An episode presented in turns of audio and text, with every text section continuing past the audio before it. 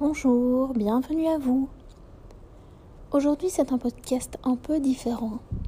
C'est-à-dire que je ne vais pas créer une méditation, je ne vais pas me laisser guider euh, intérieurement pour recevoir une méditation. Aujourd'hui je vais vous parler de mon expérience. Et notamment de mon expérience ces quelques dernières semaines. Alors, tout comme le coiffeur doit aller lui-même chez le coiffeur, ou en tout cas, il a appris à couper ses propres cheveux. Les coachs, les accompagnants, les psys, euh, toutes ces personnes qui sont au service finalement euh, des émotions, euh, ben, elles ont aussi parfois à gérer leurs propres émotions. Alors je dis parfois, mais c'est même très souvent. Ce qu'il y a, c'est qu'on a des outils pour passer à travers. Et puis, ben, régulièrement, on est submergé nous-mêmes et même avec tous les outils qu'on peut avoir à notre disposition, ben parfois, on s'en sort pas vraiment. Et donc, soit on fait appel à l'extérieur, à quelqu'un, soit on passe à travers soi-même et on attend de voir quelle va être la guidance intérieure, qu'est-ce que l'univers va nous apporter, comment est-ce qu'on peut comprendre, pour quelles raisons est-ce qu'on passe par là. Et donc voilà ce qui m'est arrivé euh, les quelques dernières semaines. Je me suis sentie vraiment très mal dans ma peau, même si j'avais touché une zone euh, de compréhension différente et plus profonde euh, de mon propre développement personnel, il y avait une zone d'incompréhension. Il y avait une zone où, je, me suis perdue en fait. J'ai été dans la charge mentale, dans le cercle vicieux finalement des pensées qui me tiraient vers le bas.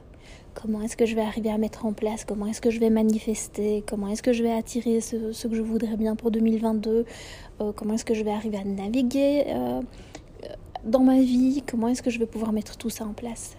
Et donc finalement, ce cercle vicieux de pensée, bien sûr, j'ai des tas d'outils pour en sortir. Mais quelque part, il fallait que je passe par là. Et c'est ça aussi l'important. Ce dont je voudrais vraiment parler aujourd'hui, c'est que parfois, il est important et je me rends compte que je dis parfois plein de fois, c'est pas grave. Il est important de se laisser sentir les choses, vouloir agir sur une émotion ou une situation quand c'est pas mûr. Parfois ça peut fonctionner et puis il y a des moments où ça fonctionne pas du tout. Et donc là, j'ai mis peut-être trois semaines, en mois à être dans ce cercle vicieux de pensée, de comment, de pourquoi, pour quelles raisons, qu'est-ce qui se passe, et de chercher dans tous les sens, pour finalement me dire ça suffit. Je vais voir ce que ça veut dire. Mais il a fallu que je me laisse sentir tout ça. Il a fallu que j'expérimente tout ça pour que je vois où ça voulait vraiment me mener. Et donc, vouloir se débarrasser des émotions, vouloir se débarrasser des sentiments qu'on peut avoir ou des expériences douloureuses de notre vie, ce serait dommage. C'est-à-dire que les émotions sont un indicateur et ce qu'on ressent nous permet d'aller travailler en nous, d'aller travailler à l'endroit où on a besoin de mettre le focus.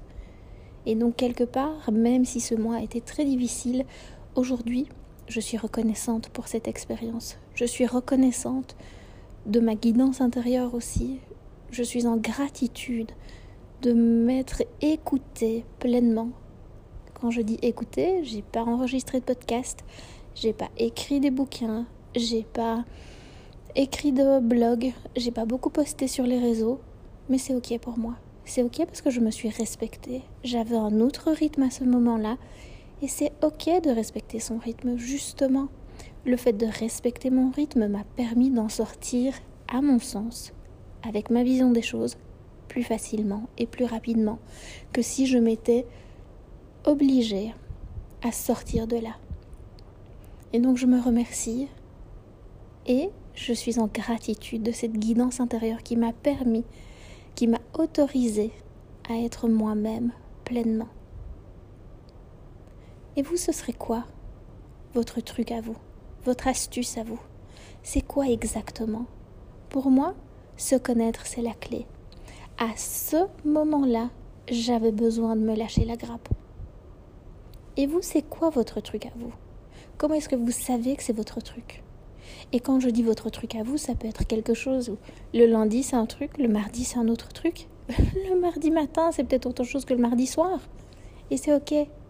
C'est quoi votre truc à vous pour le moment où vous en avez besoin? Est-ce que vous connaissez ce fonctionnement?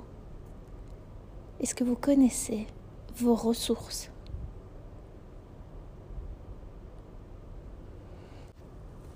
Si ça vous tente, envoyez-moi un DM sur Instagram, comme ça on pourra partager. On pourra peut-être s'inspirer l'un l'autre. Et ça c'est magique. Merci pour votre écoute et à très vite.